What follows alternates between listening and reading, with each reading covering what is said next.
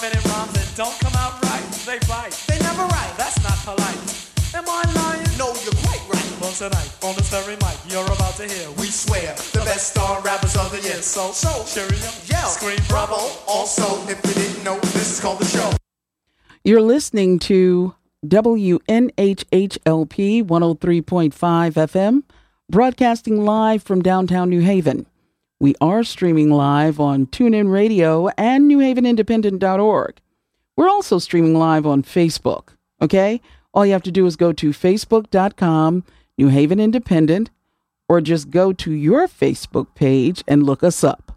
And with that said, good evening. This is the show and I have the good fortune of being its host. My name is Michelle Turner, and in the studio with me today, besides obviously being downtown New Haven, right? You hear all all of the sirens, and you know, since it's downtown, it's not always good to try to wait them out because they'll beat you before you beat them. But anyway, in the studio with me this afternoon, evening as we move into the evening hour is Love Fed New Haven. That is the organization founded by Dishaun Harris and Raven Blake. And they're in the studio with us today to discuss what Love Fed is, what its goals are, what the mission is, and the fact that there are no people of color doing city farming within city limits. So, hello, y'all. Thanks for coming. Hey, how's it going? Thanks How are you? What's up? having me. Peace. I'm so, e- this question's for either one of you. How did you come to decide that Love Fed was something that New Haven needed? okay, I'll start. Um, I kind of just came to Dishaun with the idea because he helped me out with um my own home garden last year and building a bed for it. Uh huh. um, and just assisted me all throughout that process. And just um, from meeting him last year and keeping in touch and talking about different issues around food insecurity in New Haven, um, it had always been a topic of conversation that you know uh, there aren't or- organizations led by people of color doing this work, um, and and we thought we could create something that um, addresses these issues and and also acts on them um, in a in a an effective way because we're we're from here and we look like the people that we're trying to help. So, Dishaun, Yes. you're the farmer in all this. Yes. and- Raven will refer to you as, as the rookie. Is that okay? Because you're Oh, learning. Oh yeah. Oh You're yeah, yeah, learning yeah. the I'm farming farm- piece. Yeah. It- you your expertise is a little spread out. I'm his apprentice. That's Yeah, I was going to say you're his you're his shadow, so to speak, right? yes. Indeed. But Dishaun, how did you get into this, and how did you decide this was something you wanted to do? Good question. Um, I would say it started about two years after I came after I came home from college. I graduated from North Carolina A and T. You're an Aggie. No told Pride, you were an. Aggie. Aggie. facts, facts. Aggie pride. I got my A in front of my G, in front of my G, in front of my I, in front of my E, in front of my pride. I love my Aggie pride. Aggie hey, pride. Aggie pride. So yeah, I'm and like, I'm in, not- in all, I know, Facts, right? facts. Just carried away, right? Facts. But in all seriousness, yes, yes, it is the Agricultural and Technical State University. indeed, yes. So, was that your major, or no, interestingly enough, so I was exposed to it definitely because again, it is an agricultural university. Um, yeah? I majored in political science, Wow. which is a special political science department. Um, because it's in Aggie land and there's a lot of like history there. and that's that's my minor. yeah. Oh, nice. Indeed. yes, indeed. Indeed. So like the sit-in movement started with the Right. Greensboro Four. Right. So things like that. A lot of things have happened over the years. So um, I came home wanting to do grassroots work. Uh huh. um, from a political side, and I did a few things in the city as far as like um, uh, volunteering for like um, Congress people and just hmm checking out different avenues. And it wasn't grassroots enough for me. Um, And when you say that, what do you mean it wasn't grassroots enough for you? um, uh, People weren't involved or communities weren't involved the way you wanted to see it? Yes, pretty much the way I wanted to see it. And a lot of that is um because again, people in the community aren't as involved as they should be to Mhm. guide the process of Yeah. organizations being involved. But um and a lot of it is like again, with a lot of organizations there's not enough manpower, there's not enough um there's systems and protocols that you have to go through depending Uh-huh. on your profession Uh-huh. and what you're into. And a lot of times those things are either outdated um, for actually reaching people per se, maybe not for the office, um, or they're just not not good. And so just seeing like um, you can be a good politician per se, but if you're only helping maybe 10, 20 people versus, you know, your whole constituency, then um, it kind of gets to be an issue. Even if you have a good heart, you want to help everybody. but, Right. I mean, you understand the, the nature of politics. So that's where grassroots come in. It's like, all right, so we'll do it from the ground up and we'll get everyone involved. And that way we can, you know, create something where everyone can get a piece of that pie. So um, after working um, and just, just figuring things out, I also work for um, the CARE, um, hmm um, Yale Health School of School of Public Health. They Mhm. have an um, organization called CARE there, and they did like a three year survey um, going around the city of New Haven, getting information about people's eating habits and diets and things like that. And so I was like on the ground knocking on doors in the city, Wow. fresh out of school, like pol- Mhm. political science. So it was just right up my alley, and really getting like real information beyond like the um the things we had to fill out, but just people wanting an event. This is like during the recession time. Right. there was a lot of like just concern about health issues and food issues.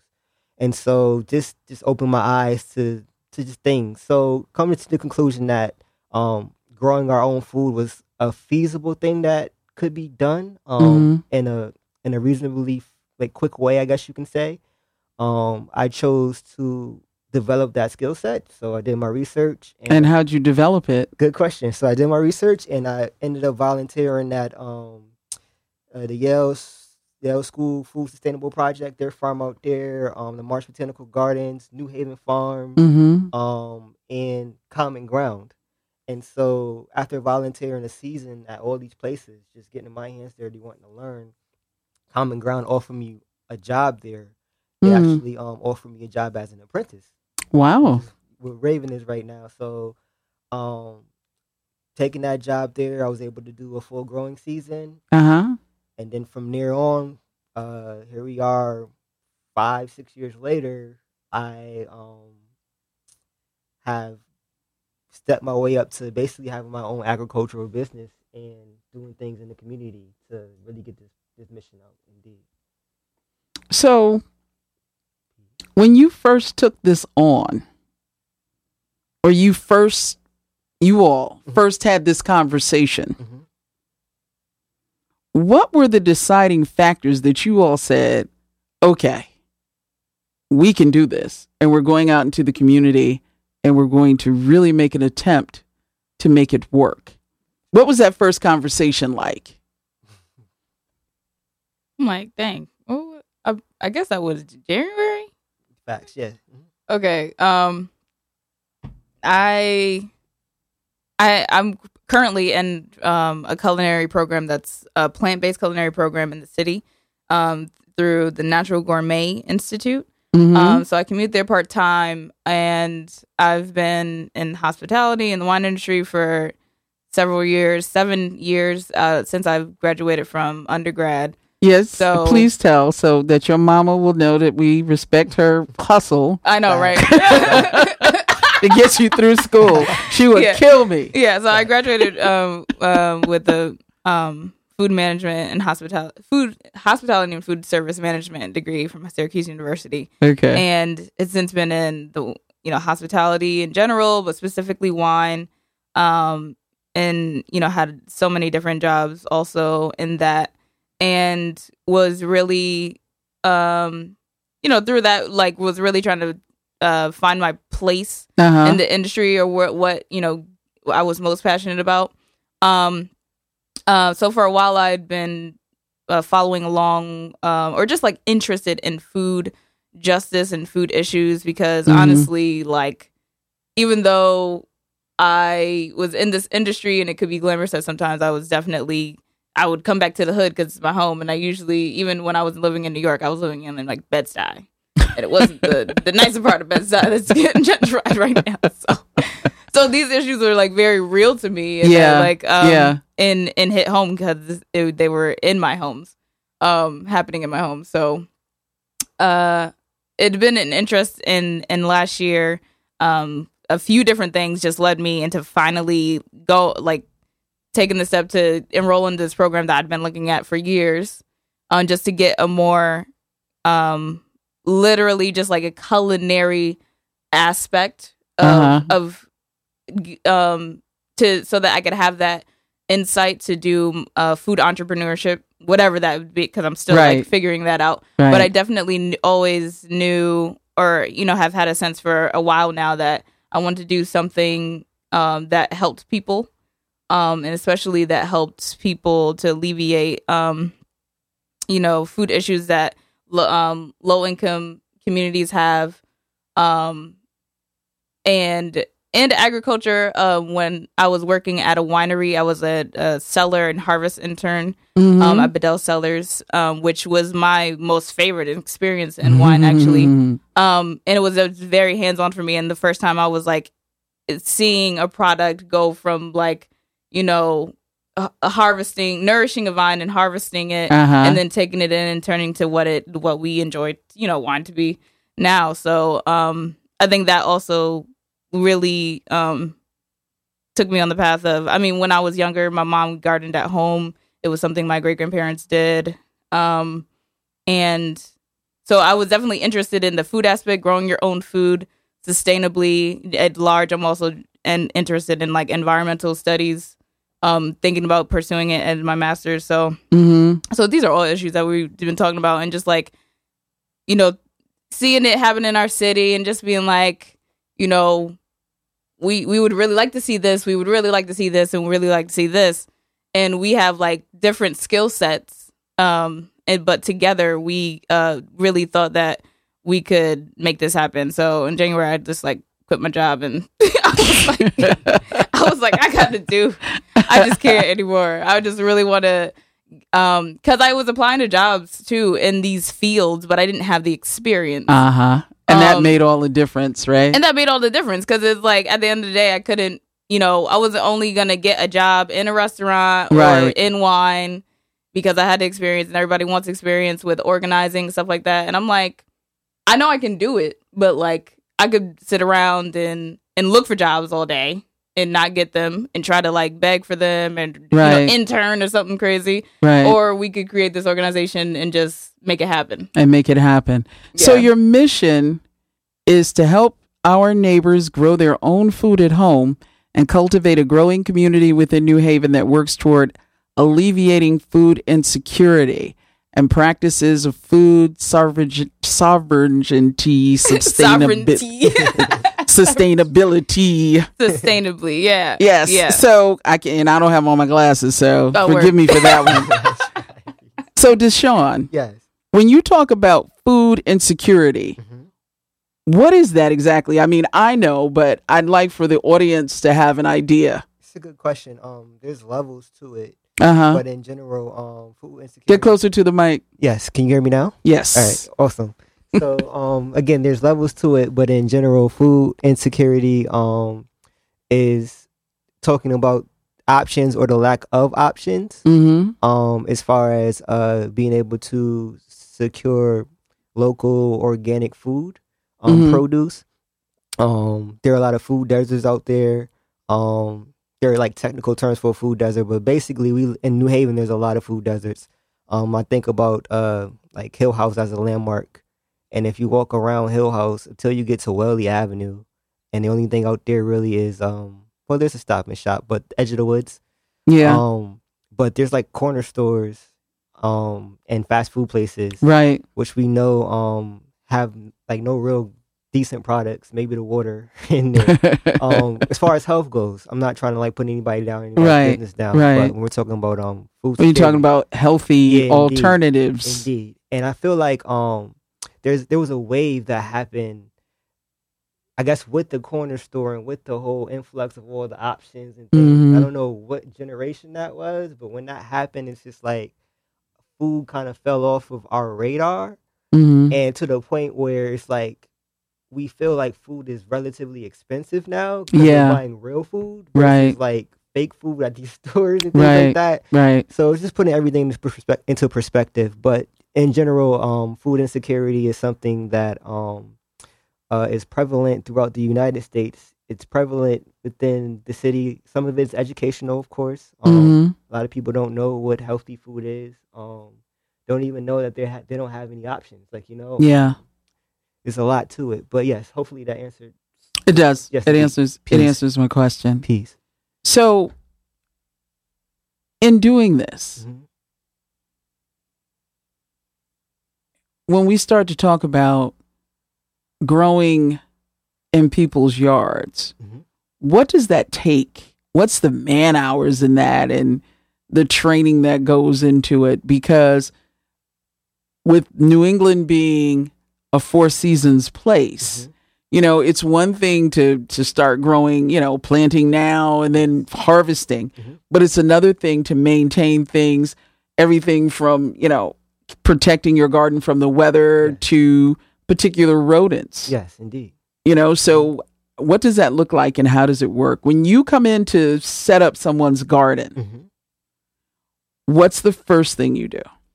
Good question. So um, there's a a, two step process. Mm-hmm. So the first step process, um, we go and we assess the site. Of course, um, we handle any um like agreements as far as like um we have permission to put things on your space. Uh, you know, liabilities. Get closer.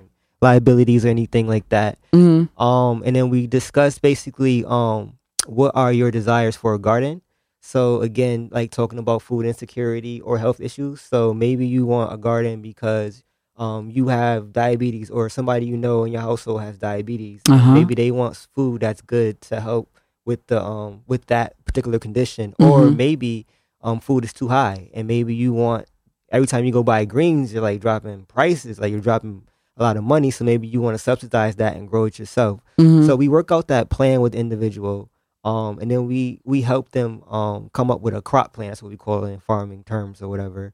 And um, from there, the individual has the option to we come and we offer standard a raised bed um, Mhm. for outdoors or a, a, a shelf with um like pots and soil to put up there for indoors um for free and then there's options to upgrade to all participants um Mhm. to something more um we can turn a whole yard into a mini garden or a mini farm if they really wanted that Mm-hmm. um so anyway that process that's the first day so we go and we talk about and we figure out the space and we look at the lighting and we look at everything everything that's possible that we need to look at as far as assessment goes and then um the next meeting that we have we actually go and break the ground install things we Mm-hmm. do this with our participants so they get to learn how to actually um, build this themselves if they wanted to take it further on their own or Yeah. insight um, and also those are the initial phases Yeah. then you become a, a basically a member of um, our organization and we offer um, frequent um, uh, garden sessions basically garden Mhm. workshops um, Mm-hmm. we're also available for you know direct questioning um one of our goals is to funnel people into the community gardens that are already in new haven Yeah. um especially for like workshops and things like that um because unity is definitely a key it's part of what we're trying to do we're just trying to reach the individual first to get them on that page yeah. Right. um, so Right. that's pretty much you have anything to add raven So- Yeah, we because we understand that everybody obviously isn't an expert, so we'll Right. be working with people at, at different um, levels, and that will be part of that assessment. Just like, are you experienced? Are you not? Like, you know, have you grown anything? Do you do it with your community garden already? Mm-hmm. Um, and going from there, um, but the events programming is definitely something that's supposed to be tailored to help them along the way to learn more, learn together with their neighbors, um, share food with their neighbors, um, and and it just and as far as like the man hours that goes in, even just after they have Right. any type of setup, it's all going to come with their availability. But if you're in a household with a family that you're doing it with, then you know you you can take turns and do it with your kids. Like it's an activity that could be with everybody, um, a learning experience. So, um, and I know people who do it and they have like, I mean, we all know people I'm sure who do it Right. already that have full time jobs. They water in the morning before to work or something. Um, and usually people's I think schedules are kind of lighter in the summer depending on what your field is. So you have more time to like harvest and and you know when things are actually growing and you know you're you have um your beds are really like fruitful and stuff like that. So um it just depends on where you start and what you're interested in doing and growing. So uh, the question becomes, Mhm. how do you protect it? Good question. How do you protect it from? Because I know I've got, believe it or not, I've got chipmunks in my yard. so you know, I would love to do one, but I know I've got a family of squirrels in my yard. Mm, Now I've discovered the chipmunks, mm. and we've got feral cats, Mhm. which is a big city thing, Wood right? cats. Facts. The cats are, and you know what else? And this may sound a little off, but on the other end of my street, like going toward Prospect Street, Mhm. there are foxes. Mm. What? There, are I'm, I, I, I kid you not. There are foxes. So when you start to put all of that in the mix, Mhm. you know, you you you wonder, you know, how much can you protect your garden? Indeed. So um there are there are different ways to protect your garden actually. Um there's the the passive approach, the um planting things that these animals particularly don't like around Okay. your garden. Um, okay, Companion planting in general, planting different things together is way more beneficial than just planting rows Yeah. something anyway. yeah, Um it protects from bugs and pests. okay, Also, we're our our standard is like raised bed if it's outside. So there, um, you can like make a hoop house, a small hoop house with like PVC pipe and things. It's one of the options that we actually offer. okay, Um, it's not the free option, but it's definitely it's not an expensive option either. yeah, okay, Um, so there are ways to um like literally make barriers, especially since they're like beds and not like a whole yard that you're trying Right. to protect per se. So you don't have to put up like a big fence or anything like that. right, Um, and in general, I mean, sometimes they will come and eat things. Not hopefully not like foxes and things like that, but you know, squirrels. You know, but they they usually do their thing. I, I've worked on a few farms in the city, and just in general, um, almost no one protects um from animals, especially like squirrels and things that can just hop a fence. Like you know, right, um, right. It's kind of hard, yeah, right? indeed, indeed. Um, so yeah, uh, a lot of things they won't like. Certain things, if people, another thing is we don't have to grow certain things. So like if um, or there are different options to grow certain things. So maybe Mhm. you'll have some of your garden outside or out just out in the open because we know pests won't eat this stuff. Maybe they really like tomatoes, so we'll cover our tomatoes in that one little spot. And again, it's an inexpensive addition to what we're trying to do. Yeah. But there Or you can grow them indoors as well, right? Yes, indeed. Yeah, and we do have the indoor option. Um, again, I I, I have a my own yard Mhm. o- off of Valley Street. Um, and I don't really have an issue with that. Like, um, as far as like just pests coming and eating all my food or anything like that. indeed, facts. and I live in Westville, so you know that's like, yeah, right so you've got a little bit of everything yeah, from deer to Oh my gosh, raccoons to Indeed. Literally. you know, yes, indeed. and and deer are no joke because Yes. they eat a little bit of everything. Facts. Yeah, indeed. indeed. they eat a little bit of everything. Indeed, indeed. And again, um, with those techniques, you really drastically decrease the even chance of something coming in and terrorizing your garden. Mhm. Um, the more Mhm. diversity you have, the more they will just bypass. yeah, indeed. May- Maybe if you have like catnip, um, Mm. in your Mm. garden, like the cats will gravitate towards that. Clearly, you know, like things Right. like that. But um, so it could be a good trap plant. Just keep them away and just give them something to do in Yeah. a corner somewhere or whatever. Or it could just be um just just there, you know, because it's, it's actually a, something you can use. You can Indeed, use. yes. Yeah. So I'm interested in the whole political aspect of this Mhm. because and and I'm going to show my age here, but back in the day when I was really a preteen, Mhm.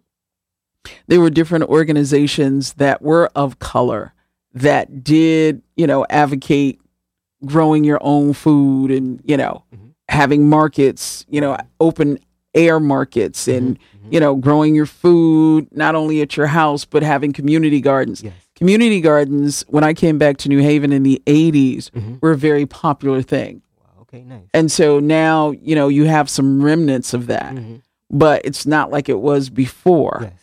But when I was a kid and you had all of these so called revolutionaries, one of the things that they definitely were trying to get the community to invest in was to grow their own food. Mhm. And in turn, they felt as if this would not only help the health of the community, Mhm. but it was community building. Yes. And so when I look at you all's goals, Mhm. that's some of the things that you talk about yes. love ethics, community building, Mhm. Addressing and resolving various public health, environmental justice, Mhm. and economic issues that are, I don't want to use the words plaguing, the word plaguing, Mhm. but certainly having uh, an effect which is not positive on the communities. So, talk a little bit about why that's one of your goals. Indeed. I mean, it, it may be obvious, but I, I figure there's a method to the madness, so to speak. right. You want to start? Yeah, sure. Okay. Um, these are just like things we're because we're all still formulating everything and still Mhm. working on getting incorporated as a nonprofit. Mm-hmm. So these are just goals that we had down over the conversations that we've had since meeting one another and always just talking about food Mhm. and the things that um you know um because Dishaun's been to um So Soulfire Farm Facts. in, in New York and what town? New York? And what is that? What Grafton. is Soulfire Farms? Indeed. So Soulfire Farm is a family owned um organization who has a farm in Grafton, New York. I don't know how big it is, but it's pretty big. Mm-hmm. Um and in particular she's talking about this program that they have every year, um, where they invite um black and Latino up and coming emerging farmers. Um and they actually have like three or four sessions now. They've upgraded since I first started. But you go there and you get um just a hands on grounds experience on like farming Uh-huh. and you also get the whole social justice piece um as far as like minorities in the farming world and food health and everything and history Yes. behind it. Yes. so how does the United food? Because I've heard somebody say meat oppresses black people, right? hmm And I'm saying, really? Come on, you know, but because you know that that sounds like you know meat is out there and it's throwing itself in the way of black people injustice, and, you know, and it's like, like meat itself is doing yeah, that. like Facts, meat yeah. itself is instead of doing like the it. system Yeah. behind Right, actual you know, and- production Yes, of facts, yeah. yeah. yeah, all of that. so you know, every time I hear something like that, I'm like, Too come on, y'all. Yeah, Yes, it's This very simplified. Yeah, Yeah. it's, it's a little bit less than what you're making it. yes I Mhm. get the point. Mhm.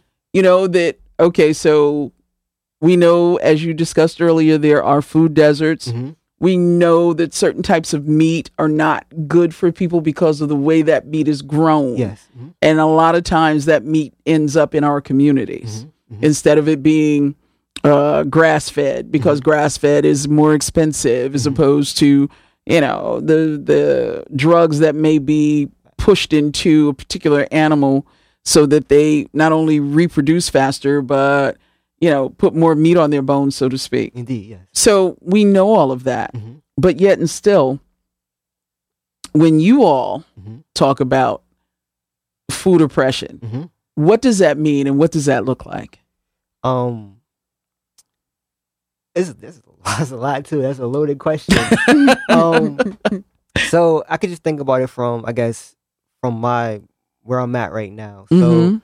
um there is opportunity for us to grow our own food but i'm learning more and more that systems are in place um Mhm. intentionally or unintentionally that make that harder than it should should be okay Indeed. Um, so from a personal perspective, on a city level, it's like, um, it's hard to really organize. It just in general, really like to get some grassroots things going. It's really hard to organize. Um, and I, I hope we're breaking that barrier when we're doing this. I feel like we are. Mhm. But um, so just a lot of things that I've learned working as an urban farmer in New Haven. Um, New Haven is not a big place. Right. Um, and the places that I've worked for or worked with, supposedly, or they do, they serve um people who are underrepresented, hmm and is is is it's not a lot happening. Like you know, like I'm one Right. of those people who are underrepresented. Like literally, I live in these neighborhoods. I've grown up in these neighborhoods. All my family, all my friends. Yeah. and it's just like Yeah. I don't see like I can ask them about these organizations and they don't even know they exist. Right. like literally on the same block. So, So is that? But is that oppression?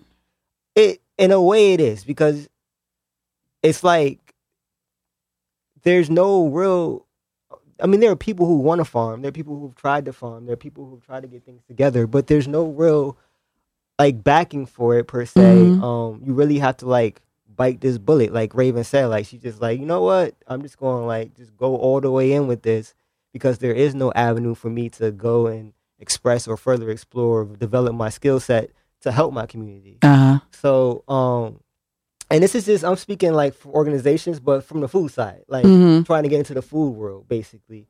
Um, it's when you're trying to do something for yourself, um, and you are capable of doing it for yourself, it kind of becomes a distraction when other people try to help, even with a good heart, Right. if they're not really in the mix and they don't know what's really going on and what's really needed at the moment. So, I mean, I see a lot of oppression with that on a on a bigger scale, of course. Um, I mean, you talked about like just how our foods that we eat are cancerous, pretty much. I mean, hmm to keep it keep it plain and simple. Um, Yeah. And a lot of that is is production. A lot of that is overconsumption. Um, thinking about like when my grandmother used to eat, she grew up on a farm, so even though they ate meat, like it was a delicacy. Like you know, Right. um, and at the time, it may not have been something that they wanted to be a delicacy, but since it was, I mean, I'm pretty sure it contributed to their overall health Mhm. um, not overindulging. And so there's just a lot of like um, when you look at commercials, you look at everything like no one's Right. really advocating anything healthy, and if they are, there's a crazy price tag next to it. Like you know, like it's, it's so much. And being a farmer, knowing that a lot of these price tags are unnecessary, like the, the raising the prices are Yeah. unnecessary. So, um, I see it in a different way than like just like most as un, unlike most people. yes, indeed, indeed. Yeah. And Raven, you could touch on um other ways. Yeah, aren't- I mean, because yeah. it's just you know obviously a very complex system itself, food period, and that's I think um you know just to touch on what you were saying. Like I like I think we definitely reflect on what we've known as like our ancestors to have done, Mhm. and especially um migrants to New Haven as Mhm. Black folk Mhm. um during the Great Migration. Like what you know like because I always refer to like my great grandparents that were on Reed Street who raised nine children who Mhm. never went hungry and everybody all like my great grandparents lived into like their 90s and um and my great grandmother was like reciting poetry up until like her death you know like she Mm. had her mind uh, as well Mm. um but we reflect a lot on um the practices in the past and just like the what we know of when you Mhm. grow your own food and Right. knowing um and having a relationship with food like that Mm.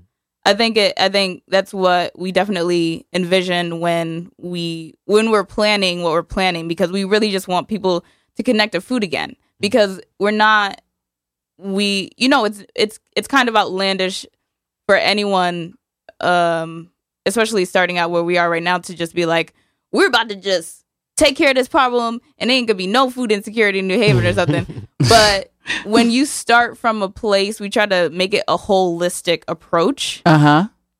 and not just like you know having even the workshops that we plan on having and stuff i plan on doing culinary some culinary things that i've been um, learning in school Yeah. but not just like you should eat this because it's nutritious Right. and xyz right. um, but making it culturally appropriate Mhm. um and and when people are tending to food in the way of that they're growing their own food they just generally become more involved with it. They understand it better.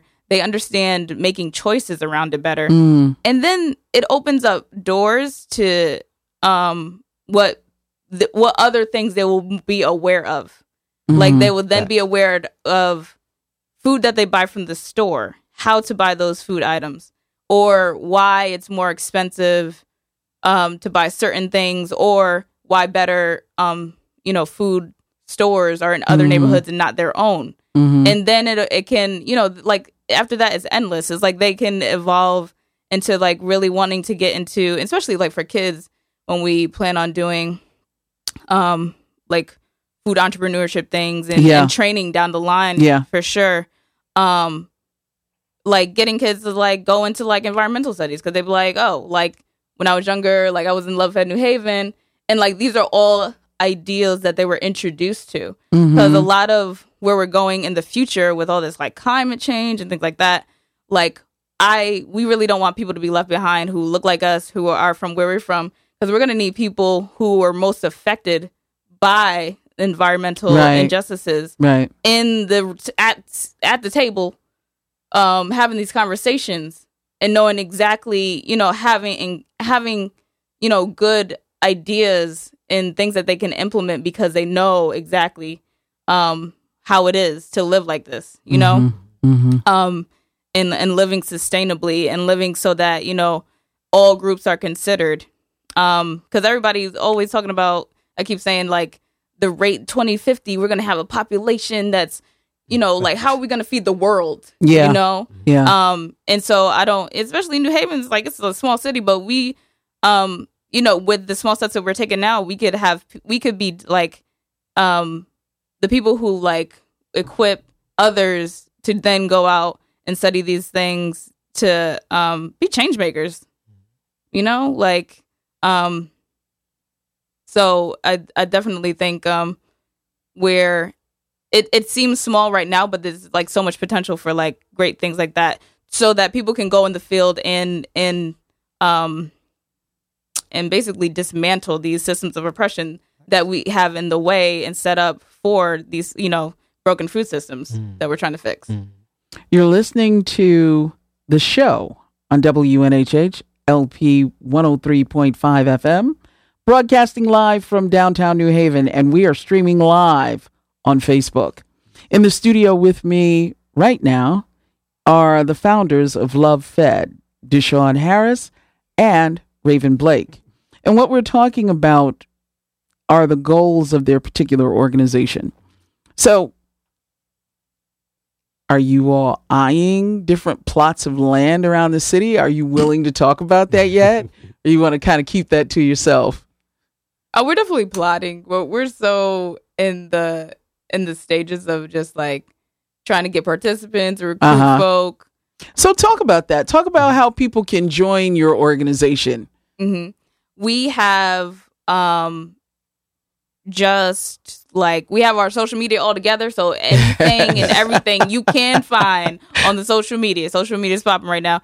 We are on Facebook at Love Fed New Haven, and then Instagram at also well, and on Instagram at Love Fed, and it's NHV. That little Mhm. that little you know hashtag that's being well known for for New Haven's hashtag now. So Yeah. Love Fed NHV on Instagram. Um, and both of those have links to, um, like your if you're specifically um low have low income and you're in um right now because we have a small such a small team Mm-hmm. um, which obviously we want to be all around the city, but right now we're serving low income persons within Beaver Hills, Dwight, West Rock, Newhallville, The Hill, and Dwight neighborhoods. mm-hmm. Um, but also like anybody that we can serve, we can serve. We just like have those parameters in case it gets out of control. But right now we have an open slate. So um, you know, apply or s- schedule an appointment with us, and that's going to be at Calendly. So C A L E N D L Y dot com Mm-hmm. slash love fed nhv and there you can book um, an appointment so that Dishaun or, and or I can come to your home and help you like assess your space, you know, learn, learn what you want to go and go through that whole process and and set you up to start growing because it's April and even though people t- start talking about snow soon it seems like it's never ending. I'm like, when is spring? Hey, Just four here to seasons stay. in New New England, England. Right? I'm like, dang. So, um, So get you get you a shelving unit inside and start growing and just and start from there. Um and then if you just want any info, if you want to shoot, if you want to sponsor us, if you want to partner with us, hmm um, if you just want to donate or if you want to volunteer, there's another link that's going to be bit.ly, uh, a little short link. So bit.ly slash lovefednhv. All right. So, who's your competition, and why aren't there enough people of color doing this? Why? I don't even know if we have competition for what we're trying to do. and I feel like that's why like we're gonna take off so fast. Yeah. Um, because we're doing it like home to home. I don't really know anybody in New Haven that's really um Doing it yeah the way you all are doing I mean, I, it. ha- I have an I have an LLC that does this as a business because of my own competition. I don't know, but, right. Right. Um, just in general, um, I feel like what we're doing, um, is something that's just just for us, you know, and it Right. works. It works indeed. because most of the places, the land trust, city seed, Mhm. Common ground, even my girl used to run the kitchen at common ground. Ooh. Rhonda Deloach. What's up, Rhonda? Shout back. Miss Rhonda. Give her Yeah, that's my that's fact. that's one of my Indeed. my buds. We Yeah, go way chilling back. now. She's chilling. Yeah, she's on the beach Yeah, a little Yeah, bit. right. South, right, She right. Was it on indeed. beach? Yeah, yep, yep, yep. Right. But you know, she used to do the the feast. Mhm, Yes. Mhm. She Yes, did that. I remember the feast. She used Yes. to do the feast. Indeed. Um, New Haven Farms Mhm. and Solar Youth, for the most part, are not necessarily organizations that have black and brown people associated with them. Yes, indeed. At least So- in leadership Yes. roles. Yeah, at and least- from New Haven. Yeah, leadership roles from New Haven and donors, right? Yeah, mhm. hmm True indeed. So, in your vision, how do you change that? Because it seems that if you're if you're somebody who's not from New Haven, then this is kind of like a hobby, and it's not necessarily uh something that maybe you you do have these organizations, and I'm not saying that they don't do good work no, yeah. or that they have not um, serviced the people hmm but it just seems that their missions may be quite different from yours. Mhm. Yes. Um, in general, yeah, indeed. So, for instance, like the land trust is more community garden oriented, Mm-hmm. um, which is something we'll be funneling the people to anyway. So it's more like we're actually helping out a lot of these organizations. Um, Common Ground is more of an educational Mm-hmm. um, school, uh, this organization. Um, Solar Youth is more for like the youth program, um, more environmental, going out in nature. Mm-hmm. Um, so again, like, and then like Yale is kind of like for Yale, that's their garden. Yeah. New Haven Farms is doing community gardens, so they're kind of like with the land trust. Um, they're doing a little educational piece too, which is awesome. Um, but in general, again, like, like you said, like, their their organizations they're relatively small in the city. Um, and then a lot of leadership does not represent what the city is Mm-hmm. and so the communication gets lost um, to the point where I mean you can pay somebody a full salary just to communicate with people who are right there in front of you. Right. Um, so we don't have that problem again. Like we're talking to ourselves. Like it's like Right. going to my grandmother's house and just being like, "This is it. This is what it is. let's let's make this happen." Like you know, it's a little easier for me to convince than this Right. organization coming through trying to you know basically say you're doing something wrong. Let's fix it. Let's do it. Like, mm-hmm. it's more like she said it's more for the culture so and it's involving them throughout the whole process. Yeah. Um, like we're helping them build their own beds. indeed and we're teaching them how to in their own home spaces like it's very connected um and um grassroots and and and even like for what we envisioned for people down the line volunteers like we hope to like teach young children um and even even adults for that part like green entrepreneurship Mm-hmm. um what it's like for you to have um like study agriculture or en- environmental anything or social justice Uh huh. um what that looks like as far as like actual career paths Mm. um or doing something on your own having your own business like Dishaun does with Root Life Peace. um um so yeah these are uh we definitely like I think are naturally have a di- we already have are making so many connections Uh-huh. just by word of mouth hmm just because we literally know so many people from Mhm. going to school here, Mhm. living here for the most of our lives, Mhm. and and and people are down. We've been getting so much love and support, and um and people just like come to my crib, literally Indeed. come to my crib. All right, let's set up this day. we do, and we do have a, a- an event coming up May fifth yes.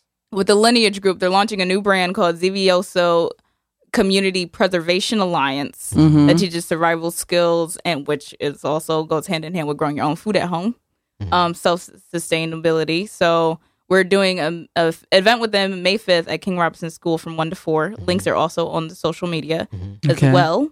Um, I'm like anything else. I'm gonna- Oh, and we are gonna be also, um, in a very short amount of time, like starting um educating kids at ConnCAT Indeed. as well. Nice. Facts. Yes. Nice. So, two questions, Mhm. and then we're out. Mhm. One, how'd you come up with the name? Good question. Um, so if I remember it correctly, Raven came up with uh Love Led, the Love Led initiative, Uh huh. um, which was also named still. I think she's going to use it for something. Indeed. It's gonna be used. it's gonna be used down the line for something. So. Facts.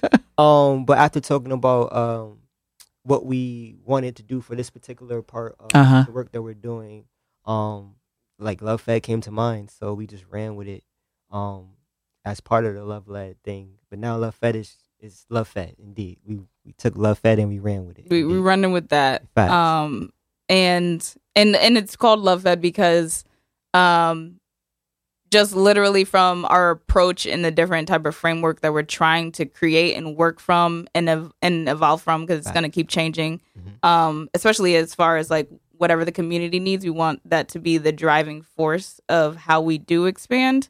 Mhm. um that we're literally feeding our communities with love Facts. and that's exactly why we're out here doing this i was like because we ain't really we ain't getting paid for this right now Facts, but it's facts. just because we care for our community and we think that we can like actually serve food justice because there's a difference between like the services that are being provided to these communities Uh huh. and actual food justice even though it's, it could be thrown in like people's you know missions and Mhm. stuff like that it's Mhm. just like but what when we lose when we use it all the time we lose sight of it Mhm, what we're actually doing mhm, so we've been actually, I've been using, trying to intentionally use more food sovereignty, Mm-hmm. um, including people in the conversation and and empowering them through the process of growing their own food and and in cultivating that relationship, especially for people of color who, who might have difficult relationships. I mean, just from slavery Mm-hmm. or other things with land and the negative mindset around it, and Yeah. trying to turn that around. Think Wakanda. Yeah, Facts, Wakanda indeed. certified. Get your get your Wakanda certified Hey. home garden. Facts, Wakanda indeed. forever. Hit up Love Fed. Facts. Wakanda forever. Facts. Last thing. yes. What is it that you all want the community to know about your organization? What do you want to leave people with going out today? Um, the community, you are already a part of our organization. Mm. We are here for you. Again, it is backed by love. Um, if you want to reach out, please do. Um, we are here to serve. Indeed, Raven.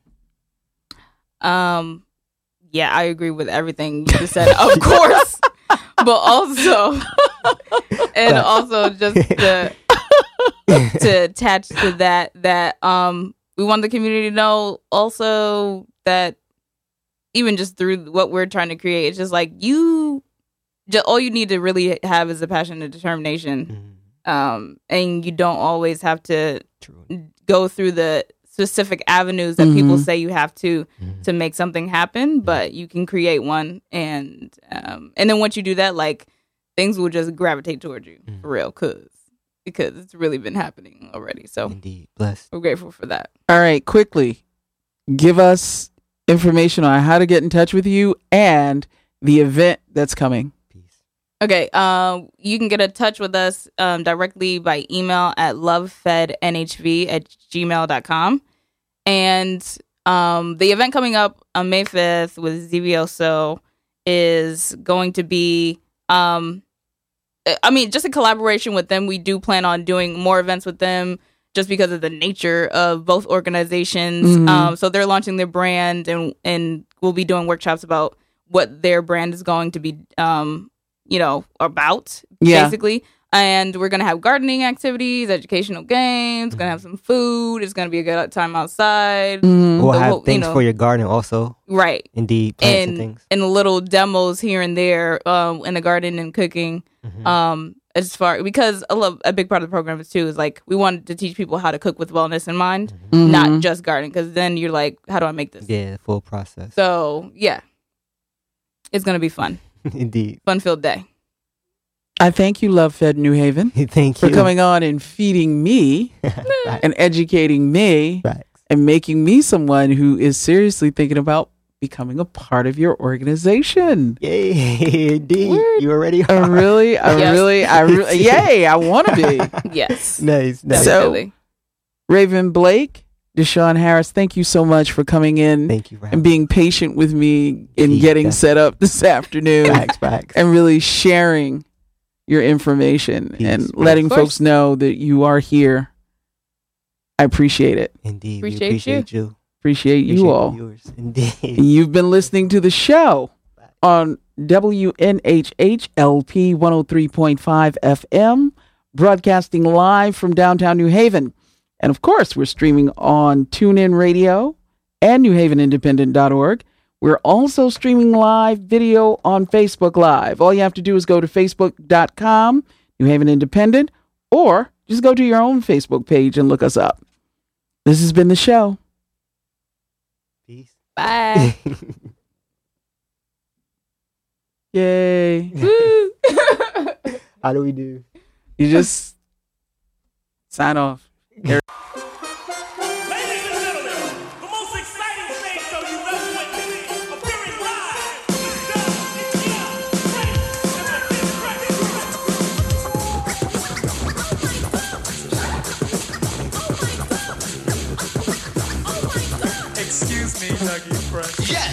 you ever seen a show with fellas on the mic with one minute rhymes that don't come out right? They bite. They never right. That's not polite. Am I lying? No, you're quite right. Well, tonight, on this very mic, you're about to hear. We swear the best star rappers of the year. So, So, cheerio, yell, scream bravo. bravo. Also, if you didn't know, this is called the show.